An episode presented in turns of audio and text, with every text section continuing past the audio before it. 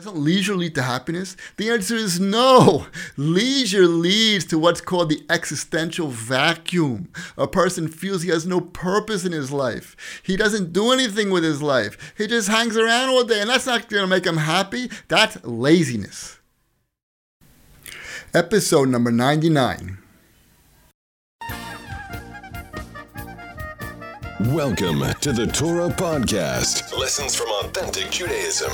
Get the tools and inspiration you need for personal growth. Hosted by Rabbi Mitterhoff.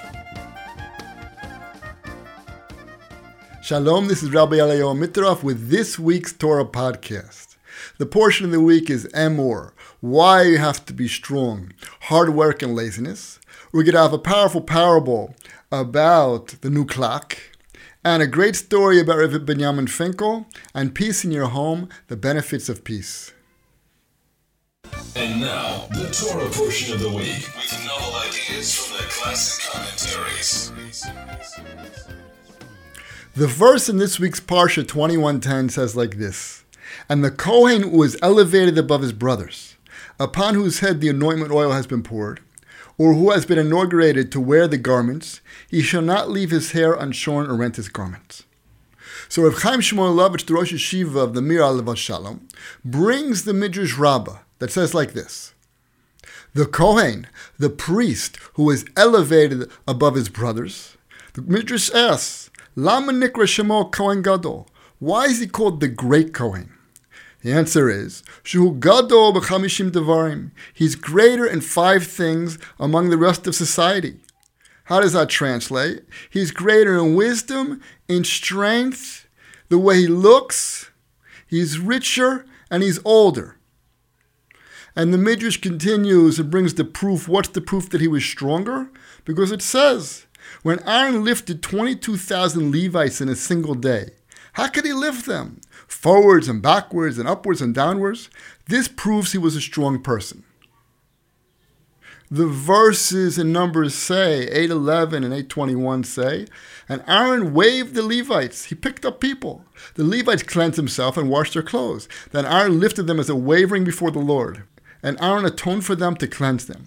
Just like we know that some sacrifices the Kohen has to lift up, and that's the way the atonement works, Aaron lift up all the Levium, the entire tribe of Levi, in one day, which seems physically impossible. But that's the proof that he was super strong. Question is, where did he get this strength from? And not only that, there's a Gemara in the Nedarim 31a that says, Eina Kadosh Baruch Moshe Ela Gibor that Hashem does not put his presence except on one who is strong, physically strong. So, what does that have to do with anything? Why does a person have to be physically strong to be spiritual?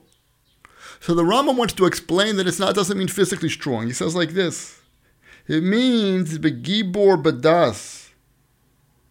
It means miskaber badato. He's strong in his mind. A yitzro against his Yetzer Hara. He's a gibor. He's a super strong person in his midos, in his character. He has a strong character. Like it says in Avos, it says in Pirkei Avos, Ezu gibor yitzro. Who is strong? The one who beats his evil inclination. And that's what the Rambam wants to explain what it means by strong. It means spiritual strength, not physical strength. But the problem is the Kesef Mishnah and the Lechem Mishnah say, no, it's not mashmakain. Why? Because just of the midrash we just read. It said Gibro Kapashuto, physical strength. And we have other cases of this. We know, for example, Moshe Rabbeinu lifted up the luchos. That shows that he was physically strong, something that a normal human being couldn't do. And Yaakov moved the rock, which took many men to move. Physical strength. So why does the Rambam say that it's spiritual strength and not physical strength? We have to answer this difficulty. So if Chaim Shmulevitch brings Mishlei 2432 that says like this, I passed by the field of the lazy man, and the vineyard of the man devoid of understanding. And lo, it had become overgrown with thorns, and it was covered with thistles, and its stone fence has been destroyed. I perceived this, and I considered it well. I looked upon it, and I took from it a lesson. That's what the Mishlei says. So he wants to explain that we can learn from this Mishlei the foundations on how not to be lazy He says the essence of laziness is a person who's chaser leiv, devoid of understanding. Neglect and laziness are the result of apathy and a profound lack of sensitivity. It is only by being totally and completely conscious of the consequences of laziness that one can attempt to overcome it. And what do we see in the Pesukim? It says like this. It says, first Shlomo said, Shlomo Melech and Mishlei said, first he passed by the field of Arati. And then he pauses. It says Lashon. Vechazeh, he pondered, he looked at the field. And finally, the realization strikes him. It says, he paid attention. It entered his heart. The way to overcome laziness is, is to think of the consequences of your laziness. He continues, the key to self-improvement is actual perception and understanding of the consequences. The end of the Mishlei says, Ri'iti, velakakti musar. I saw it and I learned a lesson. It was by seeing the consequences, by seeing the field broken down, by seeing it with your own eyes. That's the way to overcome laziness. And he comes, says it comes down to the feelings, not just your thoughts, not just your ideas. It has to penetrate your feelings. You have to really feel, oy vavoy, what's going to be if I don't do my work? What's going to be if I don't do what I'm supposed to do? My field will be a mess everything's going to break down. The person has to see that in his mind's eye and feel it. He brings a proof from David HaMelech when Shmuel came to him and brought him a mashal after the sin that he sinned with Bathsheba. And he sent Uriah to the front lines, that's Bathsheba's husband. So Shmuel Navi came to him and told him a story. There was once a man who had one sheep and there was another man who had a lot of sheep. And this man that had a lot of sheep, he came along and took the one sheep that that man had. What do we do with such a person? He asked David HaMelech. And David HaMelech said he should get the death penalty. So then Shmuel turned around to David and said, That's you. You took away the one wife of Uriah. You have many wives. Why'd you have to take his wife? So the point of the story is that even though intellectually David understood that doing such a thing is wrong, but it didn't penetrate his heart until Shmuel Navi came along and gave him a mashal. He gave him a parable, and at that point he understood. So it's not enough just to intellectually understand, but you really have to feel it. But what happens when it comes to being lazy? The Yetzer Hara, the evil inclination, comes along and says, listen, you don't have the capability to do such a thing. Just sit down, relax, take it easy. How do you think you're going to be so successful? You're not capable enough. He brings the verse about the Mishkan that said, V'yov ish asher nishar libo. It says that the people who came, who felt they can help to build the Mishkan, came. So the Ramban explains there wait a second, these guys weren't artists, they didn't know what to do. But the answer is because they wanted to do it, they desired to help. Hashem filled their mind, Hashem gave them chokhmah. Because if you really want to do something, you will get the capabilities. Saying you don't have the capabilities is just an excuse. A person who really wants something will find the capabilities. And not only that, he'll have the siyat d'shmaya. He'll have the help from heaven to get the capabilities. That's the proof from the Ramban. And surely it's true in Avodas Hashem and serving the Creator. Hashem will open up your mind and your heart to understand what you need to do. It's just a question that you can't have excuses. I can't do this. I don't know how to do this. I don't know smart. I don't know how to learn. You have to get yourself up and you have to realize that those are just excuses of your Yetzer Hara. That's just the laziness inside of you talking. Don't listen to it. Realize that you can do, you can succeed if you want to. But the evil inclination will come along with another excuse. Say, listen, why should I work so hard? Let me just be happy with it with what I have. Shouldn't I be samek bechelko? Shouldn't I be happy with what I have? I have to work so hard. I have to be so spiritual. I'm good the way I am. And he brings a proof that's not true. It's simply not true. Why? Because there's no such thing as being happy with what you have when it comes to ruchnias, when it comes to spirituality. A person has to strive for more and more. And not only that, if he doesn't strive in ruchnias, he's going to wind up in the wrong direction. And this is exactly what the Yalkut Shimoni says on that Mishlei. He says like this What does it mean that the field was overgrown with thorns? It refers to one who seeks the interpretation of the Torah passage does not find it. He's not working hard enough to figure out what it says. Its surface was covered. What does that mean? It means because he didn't toil enough. And what's going to happen? He's going to declare the pure to be impure and the impure to be pure.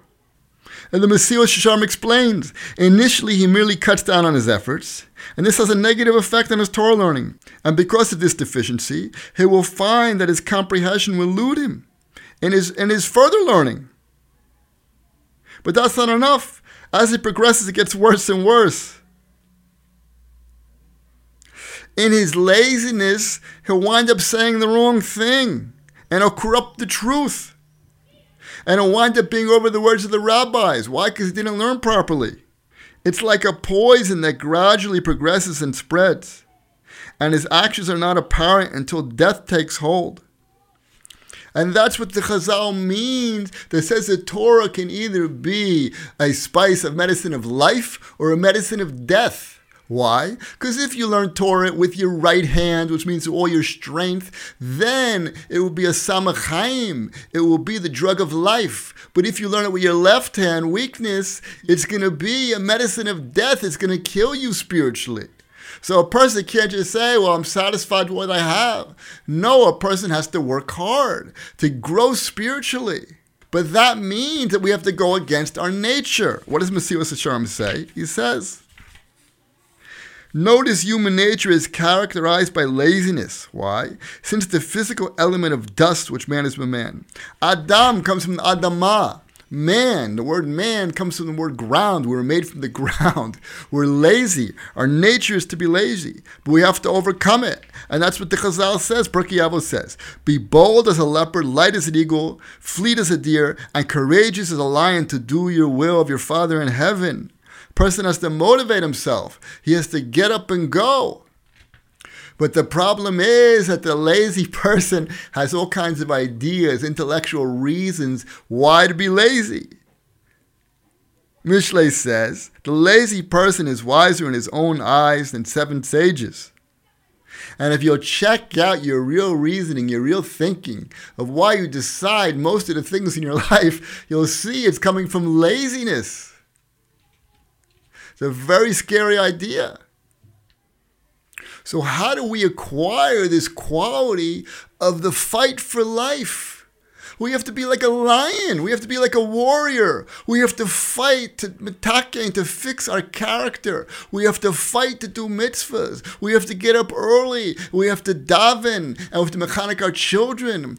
The day is short and the workers are lazy. We're lazy. So the Mesilas Yesharim gives a couple of eights a little bit of advice on how to do this. So, one thing he says if you move your physical body, so that will arouse your inner feelings.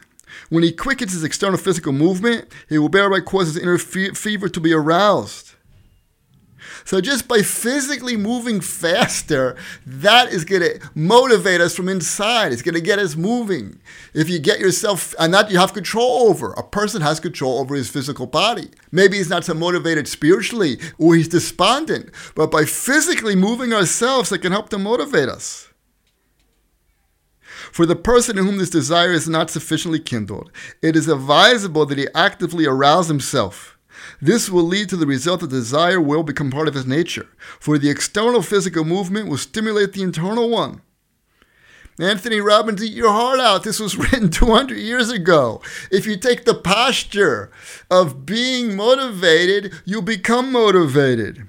If we utilize that which is within his capability, eventually he'll also be able to acquire which lies beyond his capability. And he will discover inner joy, yearning, and desire. And as a result of the deliberate intensity in his movement, like the prophet says, they shall foul the eternal like a roaring lion. There's a war going on here. There's a spiritual war. Our life is a spiritual war. We have to motivate ourselves. He continues and he says another motivation is just having a karsa tov, realizing all the good that God gives us. He says, we may, however, invigorate this awakening by observing all the good that the Holy One, blessed be He, does for man every moment, the great wonders that He does for him, from the time of birth until the day He dies. How many things can we thank God for? How many good things do we have? Our existence itself is pure chesed, it's pure kindness. Why should we be here at all? And most people have so much they can't even thank God. They have families and cars and wives and children. People have things. People have a life. How can you not thank God? So that motivation, hakaras tov, that recognizing the good is a thing that you can use to overcome your laziness. So now we have to go back and answer our question on the Rambam. Is it physical strength or is it spiritual strength? So he wants to say, Rav Chaim Shmuel Shmulevich, what did the Pirkei Avos say? Mia Gibor, who is strong, the one who's covered his Sahara? So he says, Ain't kavanish atzmo. It can't mean that by his own strength he beat his evil inclination. Why? Because it says a Kiddushin. HaKadosh Baruch Hu If a, if a Kaddish Baruch Hu didn't help, if Hashem didn't help a person to beat his evil inclination, there's no way. So it doesn't really come from his strength. She'en gibo ba'olam There's not a person strong enough in the world to beat his Yetzer Hara, to beat his evil inclination. Rather, the Kavana means that he used all of his strength.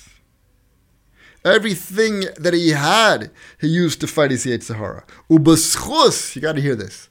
And on the merit of this, how Kadosh Baruch helped him. Also, that's true physically. He's saying a tremendous chiddush here. He's saying that the Gibor is the exact opposite. The strong person is the opposite of the lazy person. The strong person is the one who puts in all his energy, whether it's physical or whether it's spiritual. It's Hainohak, it's the same thing. It's a question of focus. He continues and says, A man does his part and from the heavens he gets help. According to his meters, according to his strength, what he uses, that's the amount of help that he's going to get from heaven. It's a question of his focus and his strength and his ratzon and his desire. And that's why it's put on his name. Your actions are yours. But really, in the end of the day, it was Hashem that helped you do the action. Just like it says that the Mishkan is on Moshe's name, Vayakam Moshe as a Mishkan. Moshe raised the Mishkan. Really, he didn't do it. Hashem helped him. But he was the one who focused on it. So both physical strength and spiritual strength come from the same source. They come from a question of focus and desire. And that's where Aaron got the strength, the physical strength, to lift up the Levium. And Moses was able to hold the Luchos. And Yaakov was able to move the rock. And the, any other stories. The physical strength came from the desire, from the desire to do the will of God. God gave extra strength, super strength. And that's also Peshat in the Gemara Nedarim. What does it mean that the presence of God will only go upon a person who's strong, upon a person who's focused? Now it comes out that our spirituality, our consciousness, our awareness, our closeness to God all comes from our focus. We have to get rid of laziness. If we get rid of laziness, we could be close to God. It's an unbelievable idea. We have to get out of bed and push forward. Our ruchnius, our spiritual life is dependent upon it. We're fighting a spiritual war. And if we want to be happy, if we want to be sameach, and we want to feel close to God, so if we work hard, we will. And if not, what happens? We go into what's called the existential vacuum of no purpose in life. A person thinks that he can be on Facebook all day and just hang out in his room and smoke drugs and do whatever. He's all relaxed because our society has now turned into a society of laziness. Well, we have everything's automatic. Machines are working for us, and we think that since that's true, since we can hang out all day, we're going to be more happy. Why? We have a life of leisure. Doesn't that lead to happiness? Doesn't leisure lead to happiness? The answer is no. Leisure leads to what's called the existential vacuum. A person feels he has no purpose in his life. He doesn't do anything with his life. He just hangs around all day, and that's not going to make him happy. That's laziness. And laziness and hanging around does not produce happiness. What produces happiness? Hard work, purpose. Having real goals and not being afraid and knowing, yes, Hashem will help you. And even if you're not capable to push forward, because if you push forward, it's a siyat dishmai, it works on schus, it works on merit. The whole system is built on merit. The harder you work, the more merit you have to receive that thing that you want, to receive your dreams. Your dreams are coming to you because Hashem is sending it to you. But derech Adam wrote say lelech in a way that a man wants to go. Malichan Hashem leads him. If you get up and go, you will have atzlacha. You will be successful. But you have to push hard and go forward and have a karsa tov and thank God for everything you have. If you thank God, it will give you the motivation to push forward and be successful. Here is a powerful parable to open your mind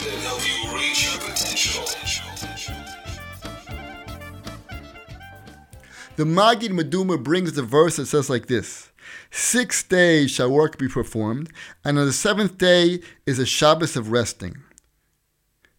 Yom Shvi Shabbos Shabboson, a Shabbos of Shabbases. What does it mean, a Shabbos of Shabbases? He writes to bring a mushal. One time a man brought for his son a beautiful clock. It was beautiful. It had polished glass.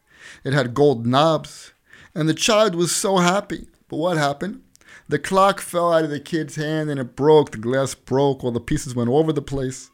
And he was very sad. He was crying. So his father said to him, Listen, I bought you this clock to make you happy. If I would have known that it caused you so much pain, I wouldn't have bought it in the first place. That is the mashal. What's the nimshal? He says Hashem gave to Bnei Israel the precious gift of Shabbos so he can rest from work of all the work that he does during the week and also receive reward in the world to come. However, if a person fills the Shabbos with idle things and talking nonsense all Shabbos, in the end, it'll be very bitter for him because he's going to have to account for all of his actions. Because this is not what Hashem intended. Hashem intended that on Shabbos we should sit and learn. We should push forward in Ruchnias and spirituality. And if we don't do that, God forbid, we'll be punished. And that's what it means, a Shabbos Shabboson. It's not only a Shabbos for now, but it's also going to be our Shabbos in the future. If we push forward in spirituality on the day of Shabbos, we will also have Shabbos in the future. But if not, it's not going to be a good thing. It's time for Great Stories About Great Rabbis. It says in the verse in this week's Parsha 21.1, you shall say to the Kohanim, and then it continues, and you should tell them. So the question is, why does it say it twice? So Chazal tells us, First, we tell the Kohanim for the sake of the mitzvah. We're saying to them which mitzvahs to do. And secondly, we're saying that you should love the mitzvahs. Not only should you do the mitzvahs, but you should also love them. So there's a story about Rev Benjamin Finkel that one time a certain man in Israel agreed to have a meeting in his house to invite 50 people to come hear a rabbi speak. So what happened? The rabbi that was supposed to speak got sick and he couldn't show up. So we went to Rev Benjamin Finkel and he asked him, please, can you substitute for me? There's going to be 50 people there. So Rev Benjamin Finkel agreed. So he went to the house, he looked at the address, and he gets there, he sees it's quiet. He doesn't hear anything. He checks on the paper. Is this the right address? Yes, the right address. It even says the guy's name, Moshe. It says Moshe on the door also. So he knocks on the door, and a guy comes out in his pajamas. So the Rav said, Wasn't there supposed to be a lecture here? Oh, the man said, Oh, I forgot all about the lecture. Matter of fact, I never told anybody about this lecture, and that's why nobody came. I'm so sorry. I see you came all the way from Yerushalayim to come to give the lecture. So Rev Benjamin Finkel said to him, Listen, you're worth to me all the 50 people. Maybe I'll come in, we'll learn a little bit together. And anybody you're in your house will also come and learn. So the man had a son. So they learned together for an hour. And the man and his son, the man Moshe and his son, were very happy. They were all excited. They learned with the Rav. And it was a very exciting experience for them. 20 years later, Rav Benjamin Finkel is walking down the street in Yerushalayim. And someone comes up to him he looks like a religious guy with a hat and a beard and payas. He says, Do you remember me? So he looks at him, he says, Oh, aren't you the guy Moshe that I learned with 20 years ago? He says, Yeah. So he explained to him, I myself became a Rosh Kollel. I run the Kollel. And my son, who also learned with us, he teaches there at the Kollel. So he asked him, How did this happen? How did you both become religious? He says, You should know it was in the night that you learned with us. I saw in you so much love, so much excitement that you had for learning that it was contagious. We caught that excitement from you, and therefore we continued our learning, and now we're standing where we are today. Learn to give, love, and communicate. This is Peace in Your Home. Rav Moshe Aaron Stern speaks about the benefits of peace. You have to know how important it is to have peace in your house.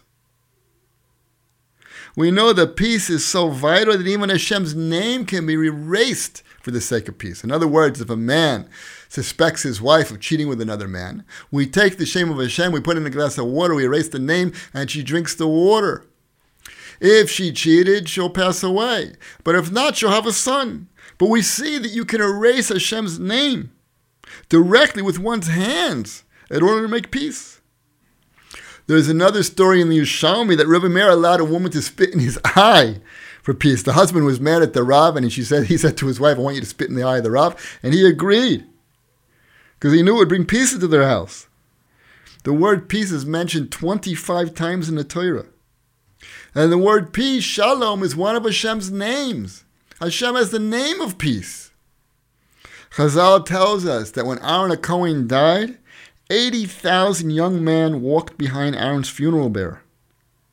Why? And they were all named Aaron. Why were they named Aaron?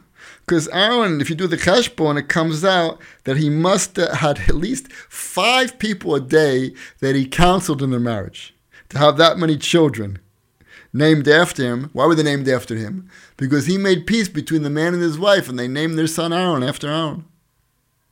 And nowadays, we're too quick to get a divorce. Brings a story of the Chazon Ish that some of these the doctors said that these people cannot be together. They shouldn't stay together. And the Chazon Ish fought them. Later, they got together, they had peace in their house, and they had a child. And therefore, if you have perseverance, you can have peace in your house. No matter how bad things are, he brings proofs here. He brings exactly what we were talking about before. He says someone who really wants can lift up an object 10 times the normal load. We know there's tangible evidence for this of people who lift up heavy loads to save their properties from fire, or a woman lifts up a car to save her child. These are documented.